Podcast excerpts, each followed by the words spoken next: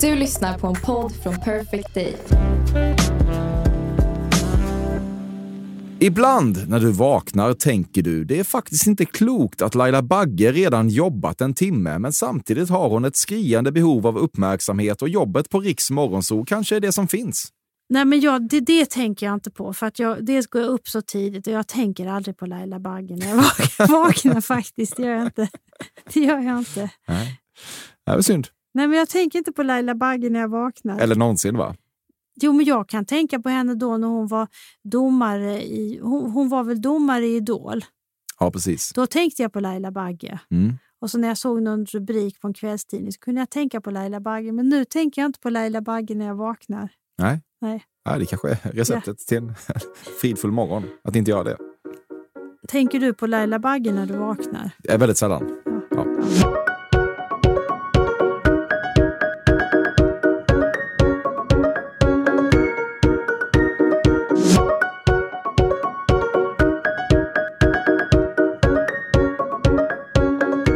Du lyssnar på Fördomspodden med Emil Persson. Podcasten där framstående svenskar får motta och bemöta alla fördomar jag har om dem. Idag har vi att göra med radio-royalty i form av Louise Epstein, 55. Hon växte upp i Malmö och pluggade förstås litteraturvetenskap och idéhistoria på Lunds universitet. Hon har skrivit både romaner och pjäser, men det är ju via den så kallade eten som vi alla känner henne primärt och i synnerhet då genom programmet Nordegren och Epstein i P1. Tillsammans med Thomas Nordegren har hon också tävlat tre gånger i På spåret, bland annat i den allra senaste säsongen, då de blev blixtinkallade för att släcka den av rektor Hamid anlagda branden. Och det får beskrivas som en succémedverkan eftersom paret gick hela vägen till final. Louise är gift sedan svinlänge och har tre barn.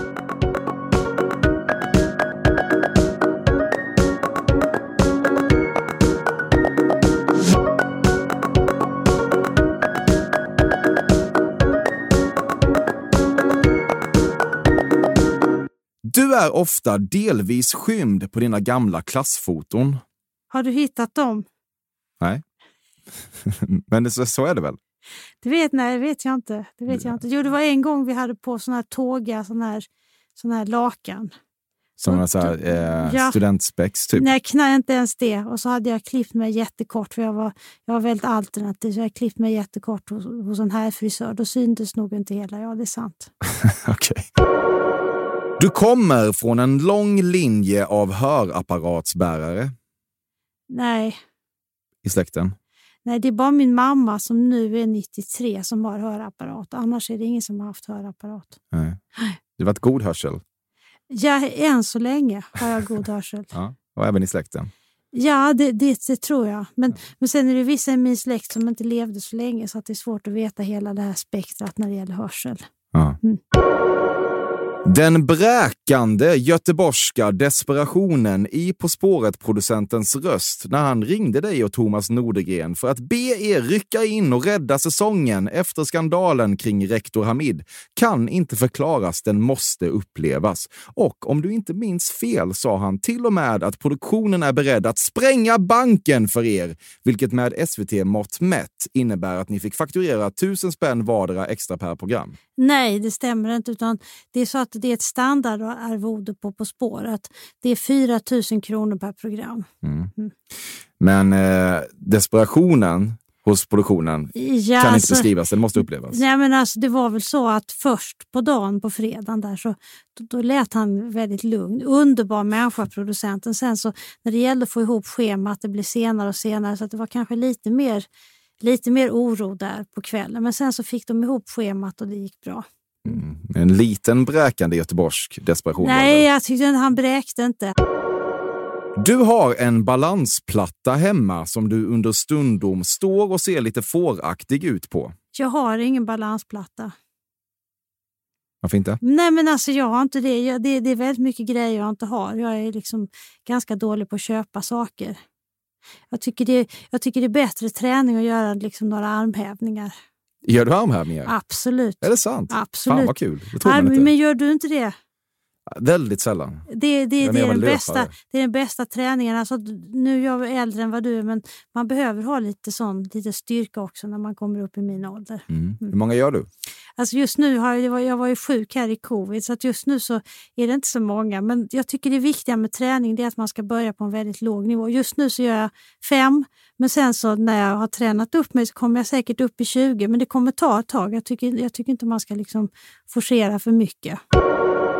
Det är inte bra för din hypokondri framgent att du under hela pandemin var skräckslagen att få covid eftersom du visste att du är exakt en sån som kommer att behöva söka sjukhusvård. Och mycket fucking riktigt. Nej, jag var inte alls rädd för att få covid. Alltså jag var försiktig. Men rent statistiskt så borde jag inte ha blivit så sjuk som jag blev. För att jag, jag är inte jättegammal, jag har inga underliggande sjukdomar, jag är inte överviktig. Men man kan bli jättesjuk ändå. Mm. Men jag var inte skräckslagen, nej. Jag är sällan skräckslagen. det är bra, det behöver man inte vara. Nej, nej. nej. Berätta om din eh, covid-upplevelse. Det lät ju dramatiskt. Ja, men min COVID... Du var borta från jobbet flera veckor. Jo, men jag var borta, jag var borta några veckor, absolut. men först blev jag, jag blev plötsligt jättesjuk hade 40, över 40 grader i nästan en vecka och sen så tyckte jag att jag blev sämre och sen så kom ambulansen. Fantastisk ambulansupplevelse. Underbara ambulanssjuksköterska. Fantastisk ambulansupplevelse. Ja, faktiskt. Alltså, otrolig. Alltså, du vet, man är riktigt sjuk. Så kommer det en sjuksköterska, en ambulanssjuksköterska som verkligen tar hand om mig på bästa sätt. Jag är jättetacksam. Och sen var jag på sjukhus i sex nätter och sen kom jag hem och då var det dags för rehabilitering. Mm. Men det gick ändå ganska, ganska bra. Jag var inte så rädd heller för att jag tänkte på statistiken. Och så tänk, jag, jag, brukar trösta mig med statistik. Så tänkte jag, nej men jag, jag är sjuk nu men jag kommer nog inte bli jättesjuk. Men det vet man aldrig, man kan bli jättesjuk. Men sen är ju också covidvården idag är ju på en helt annan nivå än vad det var för ett år sedan de ger ju liksom som standard eh, kortison till exempel som, som stoppar inflammationen och man får olika grejer. Så jag, jag, jag, tyck, jag, jag var inte så rädd. Du låter som en otrolig pragmatiker. Ja, men vad ska man vara? finns det att välja på? Man kan vara en, en känslomänniska som inte kan tänka på statistiken. Man blir rädd ändå. Jo, jo men det är klart att... Alltså, nej, men jag var faktiskt inte så rädd, för jag tänkte att när jag är på sjukhus så kommer de ta hand om mig. Mm. Hade du andnöd och sånt? Alltså lite grann, men inte, jag fick ju syrgas. Men det var, inte, det var inte så, så att jag kände mig jätterädd. Det var det inte. Du är ingen drama queen, det är du inte Louise? Alltså någon gång kan väl jag också fråga mina barn. De tyck, kanske tycker att jag någon gång hetsar upp mig lite för mycket. Och så. Men eh, jag kan också ta det lugnt när det behövs. Ja, mm. kan du verkligen. Du har aldrig spottat en spottloska. Jo, det har alla människor. Mm, men du gör det inte ofta. Nej, men alltså, nej, det, det, det hör inte till den dagliga rutinen att spotta spottloss. Men det är väl klart att du har jag inte gjort det i år? Inte i år? Jo, jo, jo, men i år. Alltså när, när, när slem, det? Nej, men när slemmet ska upp. Om, alltså, nu, nu är jag helt ärlig, det gör väl alla människor om du har slem i halsen. Så ja, måste mer du, eller mindre, ja. Ja, men då gör jag det diskret, oftast på toaletten så att jag inte är störande. Överlag har du dejtat rekorderliga män som var före sin tid i det att de även prioriterade den kvinnliga orgasmen på ett sätt inte ens du gjorde vid tillfället. Det stämmer inte riktigt heller. Varför att nu var det, nu kan jag säga att nu är jag 55 och jag har varit gift jättelänge och det var väldigt länge sedan jag dejtade någon och de var, det var en väldigt stor blandning på de killarna. Alltså. Mm. Det, går, det fanns ingen linje där riktigt utan det var att försöka hitta rätt. Ja. Och särskilt rekorderliga var de inte. Nej, kanske de, någon, kanske någon. Och de prioriterade den kvinnliga orgasmen alltså i olika någon, hög utsträckning? Ja, då. det var väldigt olika hög utsträckning där på kompetensen. ja. Ja, ja, visst. Men nu har du det bra säkert? Det, ja, jag, Sådär? Ja, men alltså, jag, jag, tycker, jag tycker mycket om min man. Eftersom du älskar att sitta i en verandagungstol och lyssna på syrsornas sisslande symfoni befarar du även att du ska dö knallfall i en gungstol, om man nu kan säga fall eller ens knall när det sker i en så vilsam möbel. Alltså jag har nog, det jag var väldigt länge sedan jag satt i en gungstol. Jag tror inte jag kommer dö i en gungstol. Nej. Alltså sannolikheten är låg. Nu är statistiken igen för att jag, jag, har, jag, har ingen, jag har ingen gungstol. När Nej. satt jag i en gungstol? Det vet jag faktiskt inte. Tänker du på döden? Ja, det gör jag ofta. Mm. Vad kommer du fram till? Att livet är väldigt kort. För att det, det är min bästa vän, eller en av mina bästa vänner dog förra sommaren. Och då är det klart att då är det ganska naturligt att tänka på döden. Sen dog en annan kompis ganska nyligen och då kommer de här tankarna upp. Mm. Mm. Hur tror du att du kommer dö om du ska spekulera? Det där är jättesvårt. Det är väl det som är både det som är skönt med att vara människa och det som är lite jobbigt. Vi vet inte varför vi kommer dö, vad som är dödsorsaken. Och vi vet heller inte när, för det har varit så jobbigt att veta det här. Mm. Men rent statistiskt igen så kanske det blir eh, någonting, någon hjärtattack eller cancer. Mm. För det är det som är det vanligaste. Mm. Det är ganska mörkt samtalsämne. Nej, nej men det gör väl ingenting. Nej, men det, det är så inget. det är. Ja, det Tänker du på det? Hur du kommer att dö, varför och när? Ja, men det gör jag absolut. Ja, ja. Men jag, jag kommer dö för att jag eh, inte kollade upp någonting i tid, tror jag. Att jag ens, eh, vilket ju är en, en jättebrist som människa. Men att jag tänker att ah, det där är nog ingenting. Jag låtsas att det där inte är någonting. Och så till slut tar man sig in och då säger de, hade du kommit för två månader sedan ja. så hade vi löst det här och nu är det kört. Så kan man dö. Men du är ganska ung så att de, du hinner ändra det. Jag hoppas det. Ja. Jag får jobba på det. Ja. Mm. Du har aldrig begått ett enda lagbrott, inte ens fortkörning om du nu har körkort, vilket du väl inte har? Jag har inte körkort, där var det en fördom som var rätt. Äntligen. Och jag har begått ett lagbrott när jag var ung alternativt, för jag har klottrat. Alltså det är jättelöjligt. Jag var 14 år, då var jag och min kompis. Vi var ute och, och klottrade. Vi tyckte att om vi hittade någon sexistisk reklam. Jag var 14 år, så klottrade jag på det. Det är ett lagbrott, det får man inte. Nej. Nej. Ni klottrade över sexistisk Nej, men alltså vi skrev väl något på, jag vet inte. Nej. Med färg. Du dricker flaskvatten med tvåhandsfattning. Jag dricker liksom inte flaskvatten. Jag tycker, alltså jag tycker det är sån kapitalförstöring. Det är bara i nödfall jag köper flaskvatten. Jag har liksom med mig, du vet man har en flaska, man fyller på den hemma. Ja. Tvåhandsvatten, nej, det är en hand. Ja, är det, det otänkbart med två? Alltså jag förstår inte varför man ska behöva ha två flaskor. Då måste man ha en väldigt stor flaska. Men om det är, men om det är liksom en liten sån där 33 centiliters flaska, eller en halv liter brukar det vara, mm. då räcker det väl med en hand. Mm. Eller jag har inte tänkt på det. Jo, men om det är en sån här en och en halv liter, då tror jag att då använder jag två händer, men annars inte. Nej, där går gränsen. Nej, men jag tror inte det behövs. Nej. Nej. Du har aldrig burit bikini. Jo, absolut. Du känns baddräkt? Ja, men jag tycker mycket om baddräkt. Jag tycker, tycker framförallt om baddräkt med ben. Det tycker jag är coolt. Fördomspodden sponsras återigen av Air Up. Och Air Up är en innovativ flaska som smaksätter helt vanligt kranvatten med doft nyskapande som fan om man får säga det själv. Och AirUp har utvecklats för att man ska slippa välja mellan smak och hälsa. För med det här systemet så gör man sig själv en tjänst varje gång man vill dricka något gott. Och att smaksätta vatten med doft kan ju låta lite som, jag vet inte, magi. Svartkonst nästan. Men AirUps hemligheter är högst vetenskapliga för det kallas retronasal doft. Eller med ett enklare ord att uppleva smak med näsan. Ja men exakt, och eh, alltså AirUp är ju en gammal kär vän till mig. Jag eh, har ju haft min AirUp-flaska här på jobbet i ja, men ett halvår nu och det är ju faktiskt så att det har revolutionerat hur mycket jag dricker vatten. Jag, det är inte bara jag, utan alla med mig här på kontoret har en AirUp-flaska och alla med mig har ja, börjat dricka mycket mer vatten. Och Anledningen till det är ju precis som du säger, de här poddarna, så små liksom, vad man säga, plasthöljen som man sätter på din Arab-flaska för att få smak. Mm. Man kan få en ny favorit som har dykt upp för mig, heter söt kokosnöt. Den vill jag verkligen tipsa om. De fyller mitt vattendrickande, de borde fylla allas vattendrickande. En sak som jag tipsade lite om förra gången, mm. som jag cannot stress enough, är ju att fylla upp din Arab eh, med bubbelvatten. Det mm. blir en eh, helt otrolig upplevelse som jag unnar alla. Det kan också bli en billig upplevelse för det finns en rabattkod som är fördom helt enkelt. Stora bokstäver där, F-Ö-R-D-O-M, som ger 10% rabatt på ett köp hos AirUp och rabattkoden är giltig till och med den 28 maj och går inte att kombinera med andra erbjudanden. Läs mer på air-up.se. Tusen tack AirUp som möjliggör Fördomspodden. Fördomspodden sponsras denna vecka av Sting Free, världens enda vita snus med skydd för tandköttet. Detta inslag riktar sig bara till dig som är över 25 år och redan använder nikotinprodukter. Nikotin är ett mycket beroendeframkallande ämne.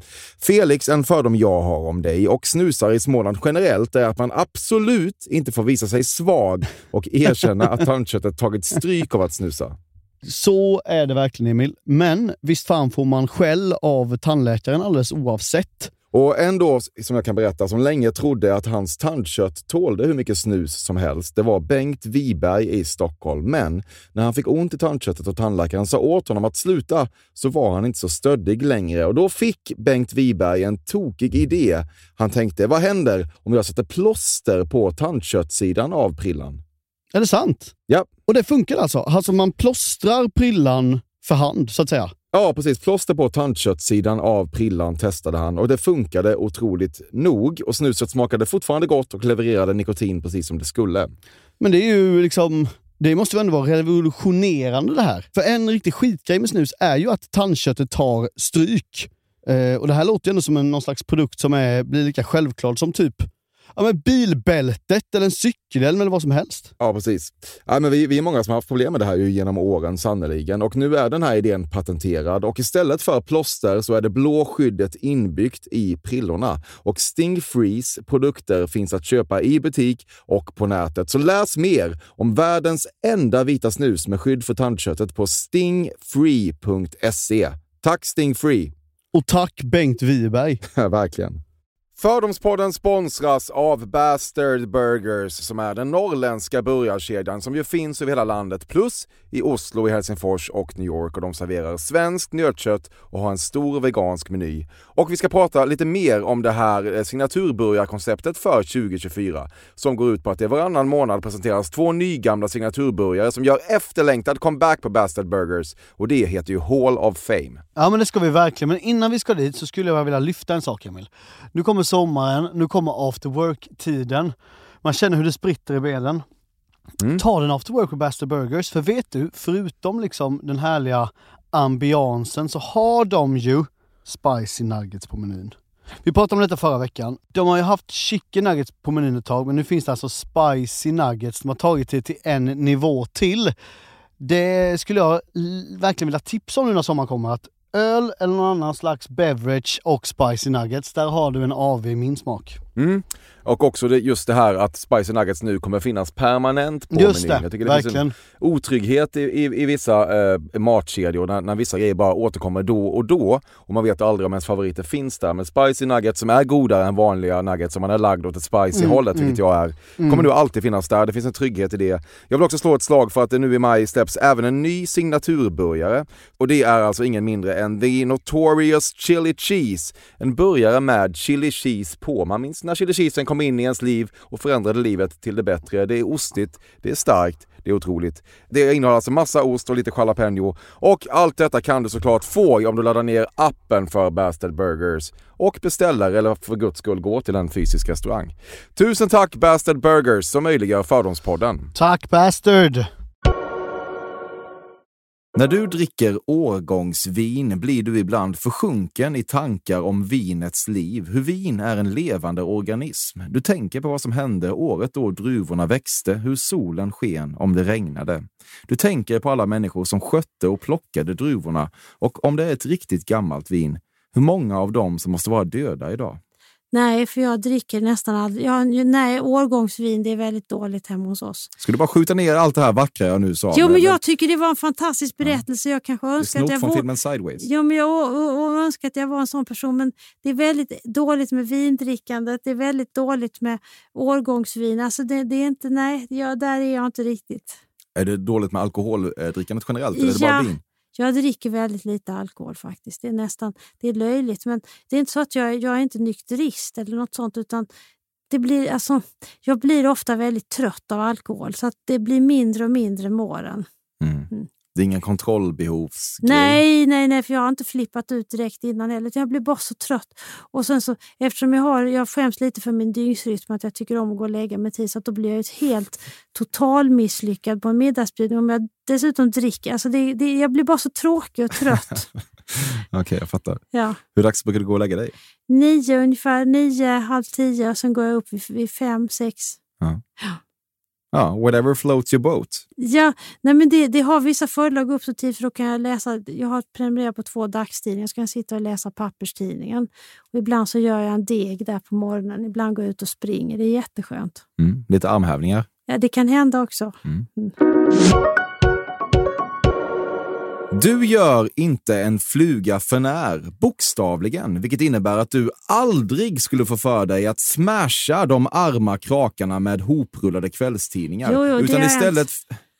Louise? Det är jag. Lo- Utan istället frihetsberövar du temporärt med dina kupade händer och släpper sen ut dem i friska luften igen. Nej, alltså Vad jag, jag har dödat både en och två flugor. Det beror liksom på. Om det är så att jag precis ska sova och så är det massa flugor i rummet. Då är det klart att jag försöker schasa ut någon men det, är också, det dödas också. Ja. Mm. Det dödas oftare än det schasas ut, låter det som. Alltså, det är väl en mix, men det beror på vad som är mest praktiskt där.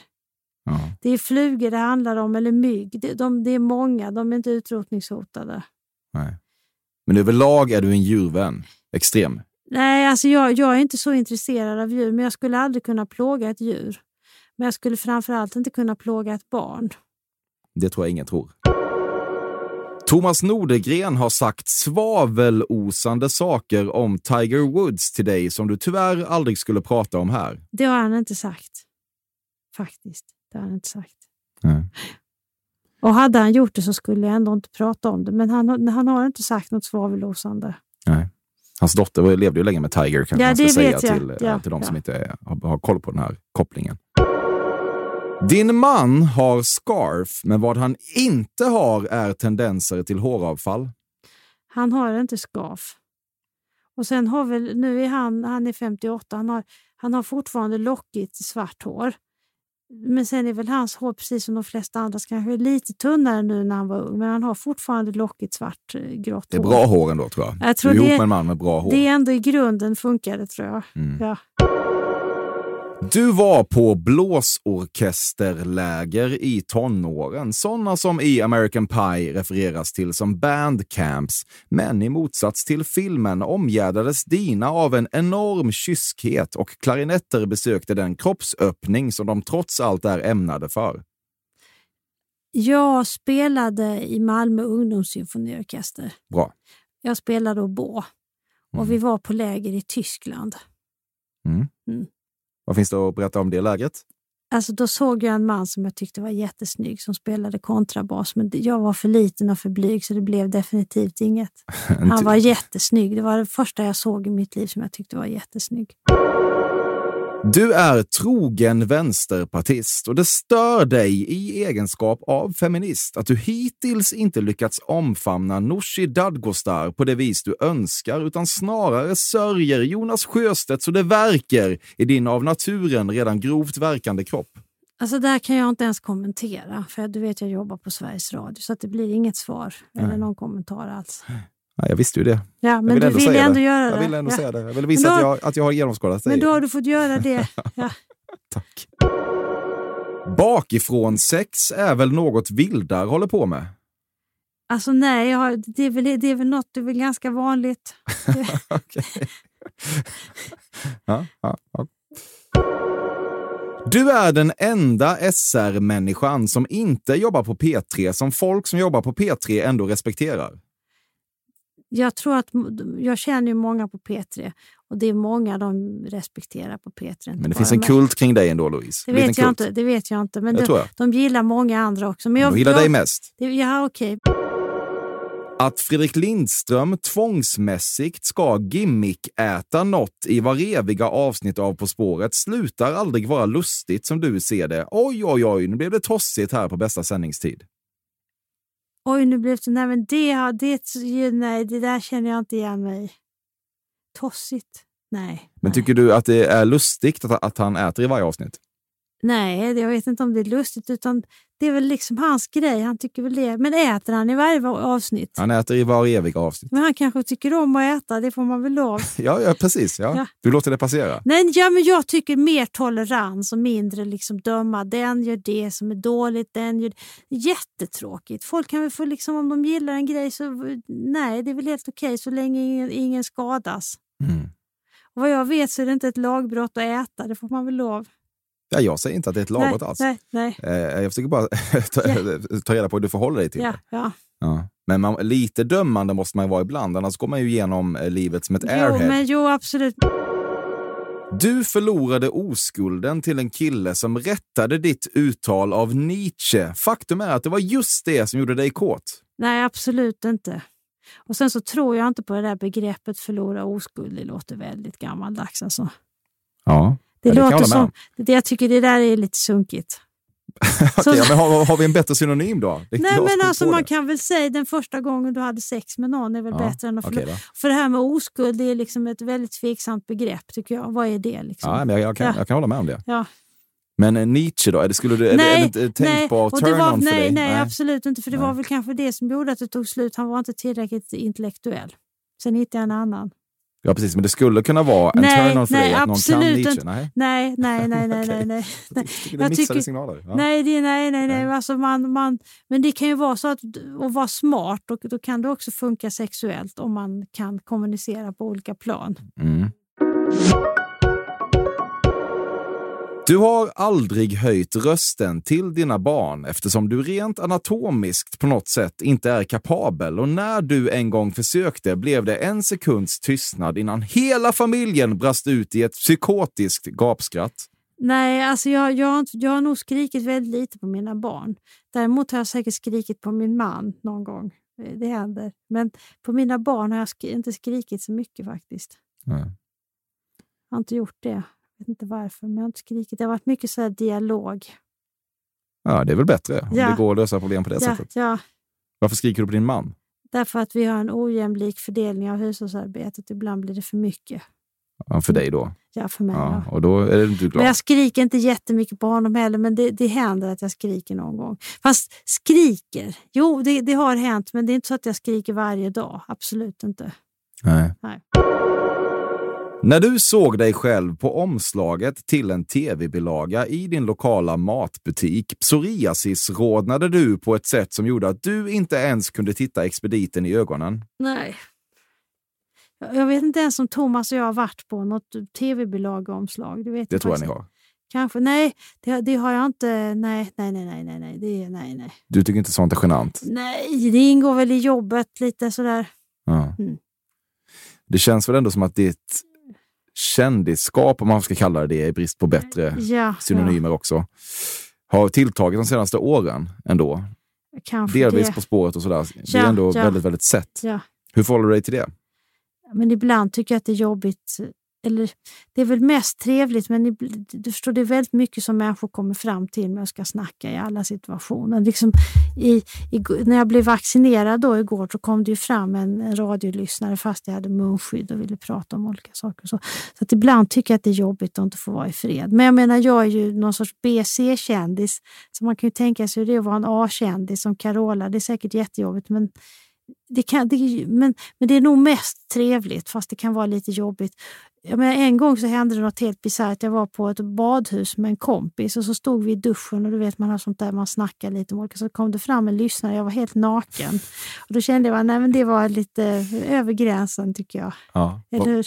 Ja, jag håller med. Det låter Och så ville hon prata om radioprogram men jag var naken. Jag tyckte inte det kändes bra. En annan gång så var jag med mina kompisar, vi skulle åka till fjällen och så var jag i en mataffär och så kom det fram en kvinna, det är väl helt okej, men hon ville absolut ha en kram. Mm. Och då kände jag att det var liksom lite för intimt. Mm. Ja. Du har aldrig dirty talkat. Jo, men jag säger inte vad jag sa. Du har efterfrågat en cykel med stort framhjul och pyttelitet bakhjul, men de verkar inte göras längre. Nej, det har jag inte gjort för jag tycker det verkar helt livsfarligt att sitta på en sån där höghjuling. Helt livsfarligt. Jag skulle vara rädd. Jag fått svindel. Mm. Du har aldrig varit på chartersemester. Det har jag faktiskt inte. Nej, det har jag inte. Men jag, jag har varit... När våra barn var ganska stora så tyckte de det var dåligt. För ett period så hade vi inte så mycket pengar så tyckte de det var dåligt att vi aldrig hade varit på en solsemester. Så då åkte vi faktiskt på en solsemester men då bokade jag boendet och resan själv. Liksom jag, nej, jag har nog inte varit, för att det var faktiskt, när jag jämförde priser så var det faktiskt billigare att göra det själv. Mm. Mm. Fast på ett sätt så kan ju det vara skönt också att allting är fixat. Men jag, jag har aldrig varit på chartersemester. Men jag inget, det, det, får man väl liksom, det är inget jag dömer eller något sånt. Jag har bara inte gjort det själv. Nej. Nej. Smartphonens kartapp är fortfarande för komplicerad. Om du kommer till en ny stad köper du en rejäl karta. Alltså jag kan använda smartphonens kartapp, men jag tycker det är väldigt praktiskt med en papperskarta. För då tycker jag att det är lättare att veta vad som är upp och vad som är ner. Förlåt. Och sen så kan jag också, tycker jag att det är mycket lättare att programmera in hur jag skulle åka. För till exempel när jag skulle komma hit idag så hade jag liksom tittat på en karta först. Det var inte så att jag hade liksom någon app som sa åt mig sväng dit och sväng hit, utan då hade jag liksom memorerat vilka gator var jag skulle cykla på. Mm. Men jag tycker om de här papperskartorna. Jag tycker de är fina. Pensionssparandet sitter där det ska. Absolut. Mm. det gör det faktiskt. Du har följt Claes Elfsbergs case med förskräckelse, för du kommer nog också att vilja jobba efter 67. Alltså nej, jag tycker så här. Att dels är det så här att nu har de ju höjt, nu, får man, nu är ju LAS-åldern 68 och sen ska den höjas till 69 mm. 2023.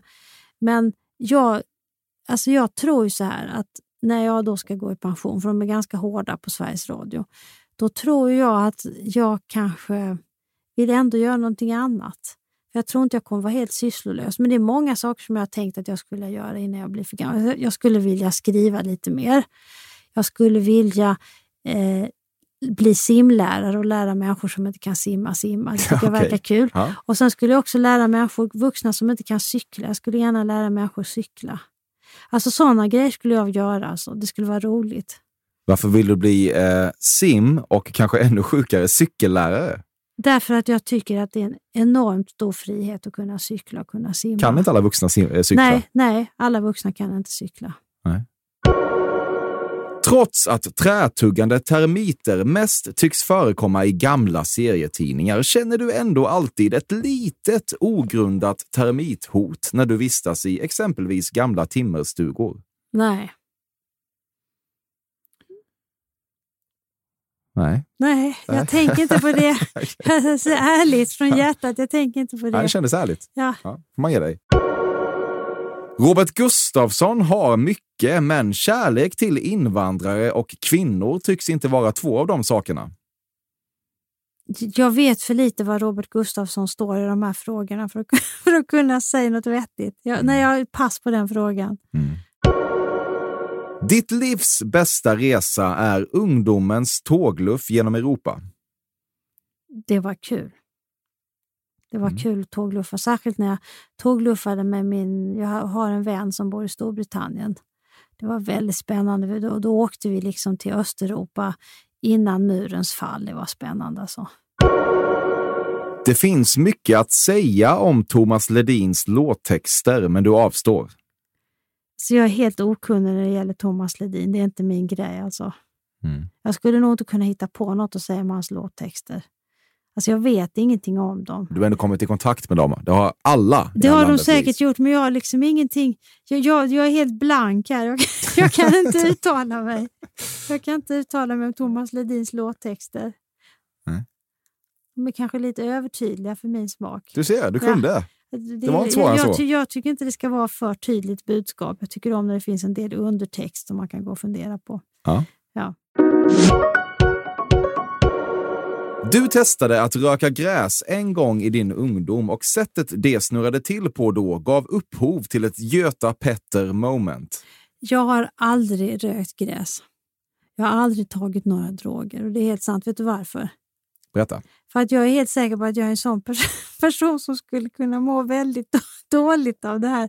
Att jag skulle kunna få en psykos ganska lätt. Jag skulle inte, för jag, jag är ganska lätt påverkad så att jag har helt hållit mig borta från det. Mm. Och Sen vill jag heller inte stödja den organiserade brottsligheten, för det är det du gör om du tar droger.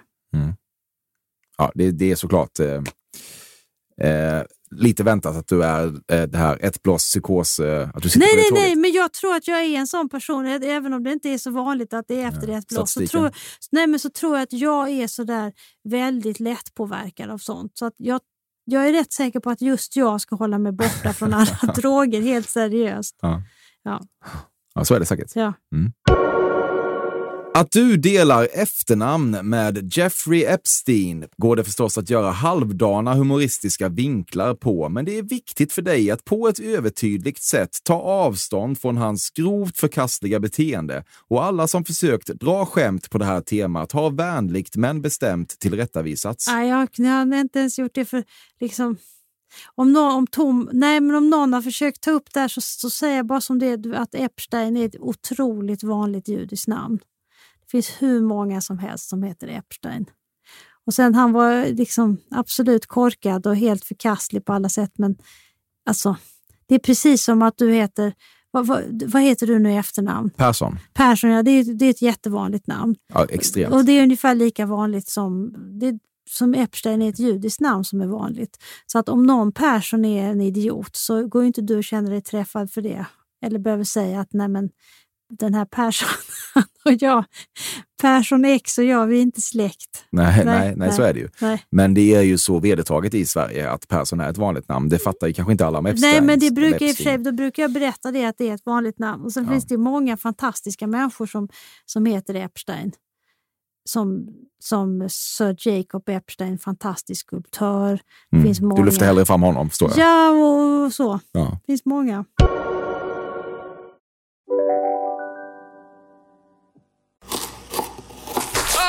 Dåliga vibrationer är att skära av sig tummen i köket. Ja! Bra vibrationer är att du har en tumme till och kan scrolla vidare. Alla abonnemang för 20 kronor i månaden i fyra månader. Vimla! Mobiloperatören med bra vibrationer. Om en så vidde på väg till dig för att du råkar ljuga från kollega om att du också hade en och och innan du visste ordet av du hem kollegan på middag och... Då finns det flera smarta sätt att beställa hem din sous på. Som till våra paketboxar till exempel. Hälsningar Postnord. Ni har väl inte missat att alla takeaway förpackningar ni slänger på rätt ställe ger fina deals i McDonalds app. Även om skräpet kommer från andra snabbmatsrestauranger. Exempelvis... Åh, sorry. Kom, kom åt något här. Exempelvis... Förlåt, det är något skit här. Andra snabbmatsrestauranger som... Vi, vi provar en talning till. La, la, la, la, la. La, la, la, la. Du tar ändå upp rättviseaspekten när någon vid restaurangbordet beställer scampi. Alltså, vilken, alltså du menar att det här Miljöaspekten. Ja, aspekten snarare. Skampen, att Skampen har haft det dåligt. Alltså Ja, jag tycker eventuellt. så här att då får väl människor fatta sina egna beslut. Jag skulle aldrig vid ett restaurangbord mästra någons val. om de... Men däremot så skulle jag kunna fråga eh, restaurangpersonalen var den här fisken är fiskad någonstans. Om jag till exempel ska, då kan, skulle jag nog faktiskt kunna fråga om det var en MSC-märkt fisk. Alltså om den är till mig själv. Men vad någon annan gör, det är deras problem. Du beskriver inte sällan färgnyanser som lavendel. N- Nej, det skulle vara om det var lavendel. Om det var lavendelblått, om det är, om det är ett stort lavendelfält så skulle jag säga att här är det lavendelblått. Men jag säger inte att allting är lavendel. Men om en absolut tapet är lite blå och drar åt lavendel så Nej, gillar det du att jag droppa inte. lavendel. Nej, det säger jag inte. Du gör inte det? Nej, nej, nej. nej. Ja, det är chockerande. Ja, men då får du bli chockerad. Vi har ingen Ja. utväg. ja. På vintern vill du bli rullad i kära och reflexer. Jag har reflexväst, men det är för att jag cyklar året runt. Mm. Jag, har, jag har reflexväst. Ja. Du skulle aldrig äta en Calippo, dels för att metodiken är vulgär och dels för att Calippo är isglass. Alltså jag skulle kunna äta en Calippo om det är riktigt varmt. Mm. Det är väl inte så vulgärt? Nej, Nej. nej, det kan jag hålla med om. Men om, det, om det är över 30 grader varmt så skulle jag kunna äta en Calippo. Du har en rullstol hemma som du tränar med ifall du skulle bli lam i benen. Nej. Jag tror det är väldigt få som har en rullstol hemma. Ja. Om man inte behöver den. Ja, Mm. det är nog.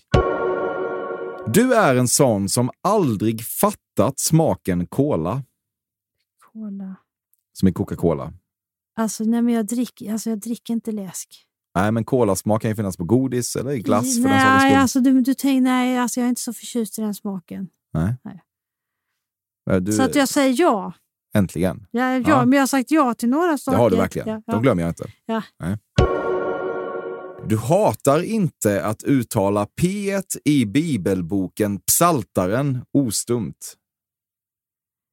Du menar att jag ska säga saltaren? Nej, du, du gör ett nummer av att säga Psaltaren. Nej, jag skulle aldrig säga, skulle aldrig säga psaltaren. Det låter, man säger väl saltaren i, i vanlig svenska, gör man inte det? Jo, men vissa säger väl Psaltaren. Det har jag aldrig hört. Det har jag Nej, inte men hört, de men det, men det finns säkert. Mm. Ditt pigment är svagt, mycket Ja. svagt. Det är sant. Mm. Jag, jag är vit, jag är blek. Du saknar p-skum som preventivmedel. Nej, jag har aldrig använt det. Känns som en relik, p-skum. Man har talat om Finns det. det fortfarande? Det känns inte så. Nej. Men det känns också som att det aldrig har funnits. Typ. Jo, det som har att- funnits. När jag var ung så var det liksom en grej. Men jag tyckte just när man var ung och hade olika sexuella kontakter, tyckte jag att det var bäst med kondom. Så slapp man olika könssjukdomar. Mm. Ja, det en, Det låter också präktigt, men, men det är sant. Jag tycker liksom att kondomer borde vara mycket mer synliga i stadsbilden. Mm. Det Måste normaliseras. Nej, men sällan kondomreklam, inga kondomautomater. Det ska inte bara... Nej, jag tycker det är fel. Mm. Nu göms det ju undan i de här snusautomaterna i, eh, Ja, i eh, ja jag tycker det, är liksom, det blir alldeles för krångligt. Mm. Det är ett jättebra Men det kan vara så att de nya generationerna inte bryr sig så mycket om det också. Ja, men de, man, kan ju, man kan ju bli infertil ju.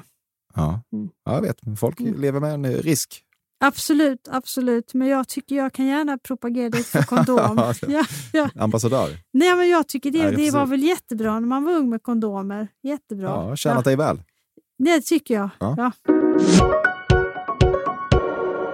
Ja. Du lyckas oavsiktligt ofta ta en annan och därmed egen väg än resten av gångsällskapet runt döda ting, exempelvis lyktstolpar. Det kan hända och så kan det hända att jag krockar. Med lyktstolpen. Eller med någon människa. Det, det kan hända faktiskt. Du kommer på villovägar lite grann. det, det, det kan hända. Det kan hända. Bra.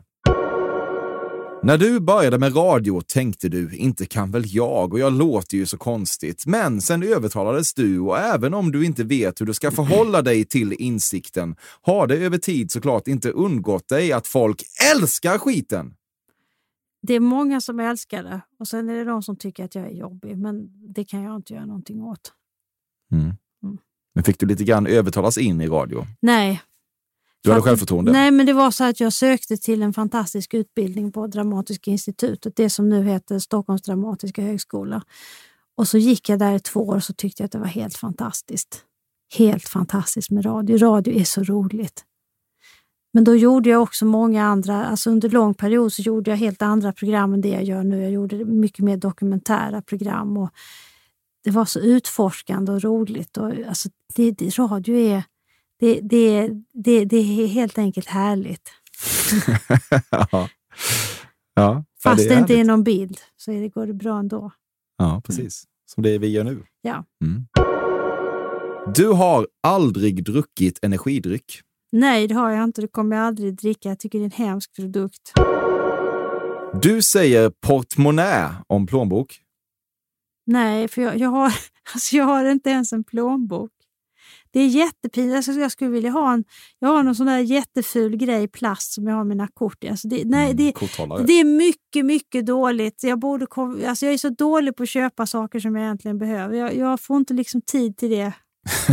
Tid har du. Du, du Nej, nej, jag tycker- för. Nej, men jag tycker det, det där är jag dålig på. Ja. Då ringer jag hellre en kompis. Om jag ska välja en lördag, ska jag gå i ett köpcenter och köpa olika saker som jag i och för sig behöver? Eller ska jag träffa en kompis? Och då träffar jag kompisen. Sympatiserar mycket med den inställningen ska du veta. Ja, det är så jobbigt att Mm. köpa saker. Det är hemskt. Du finner Oprah Winfreys intervjuteknik manierad. Ja.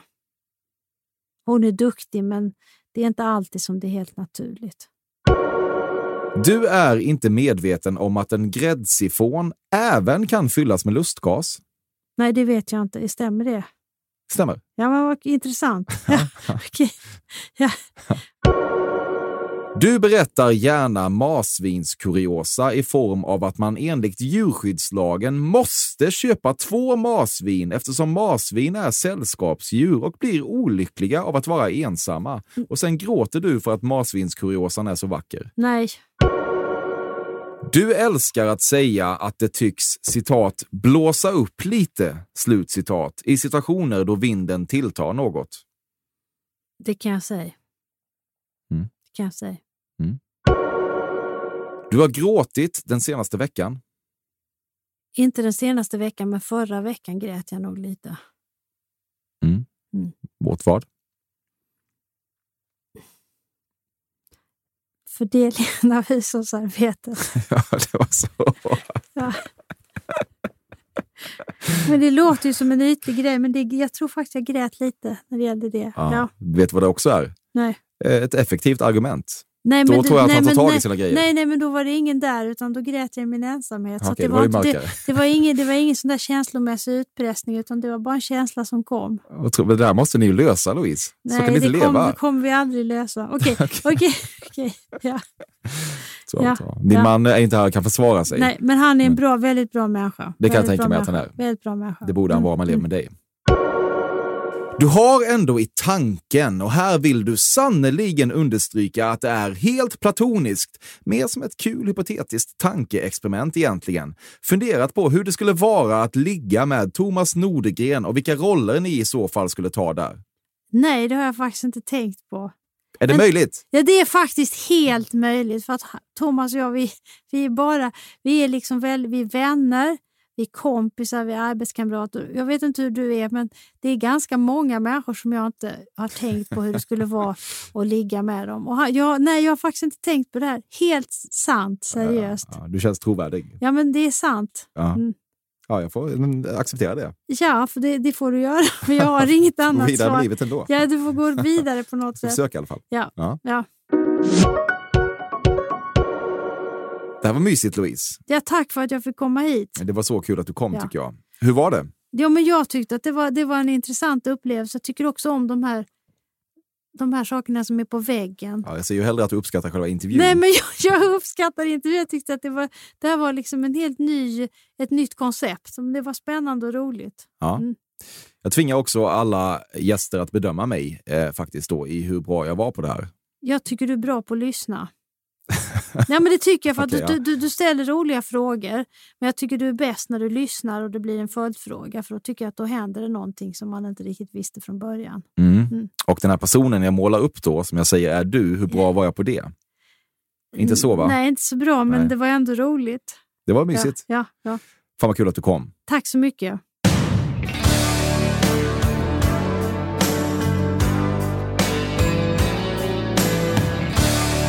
Detta har varit Fördomspoddens 141 avsnitt med Louise Epstein och det är ett avsnitt som har klippts av Bobby Nordfeldt och där vignetten dessvärre tillskrivs Carl Björkegren.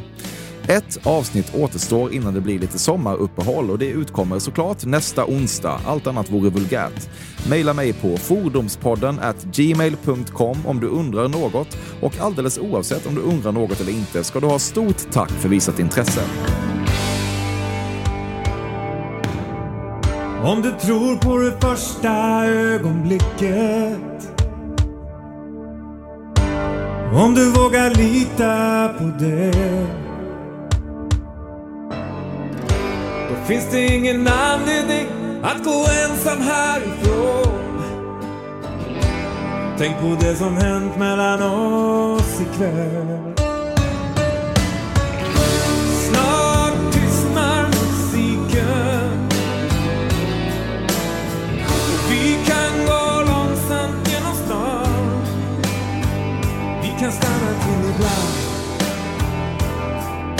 Kan drunkna i varann om sanningen ska fram Jag vill att vi ska älska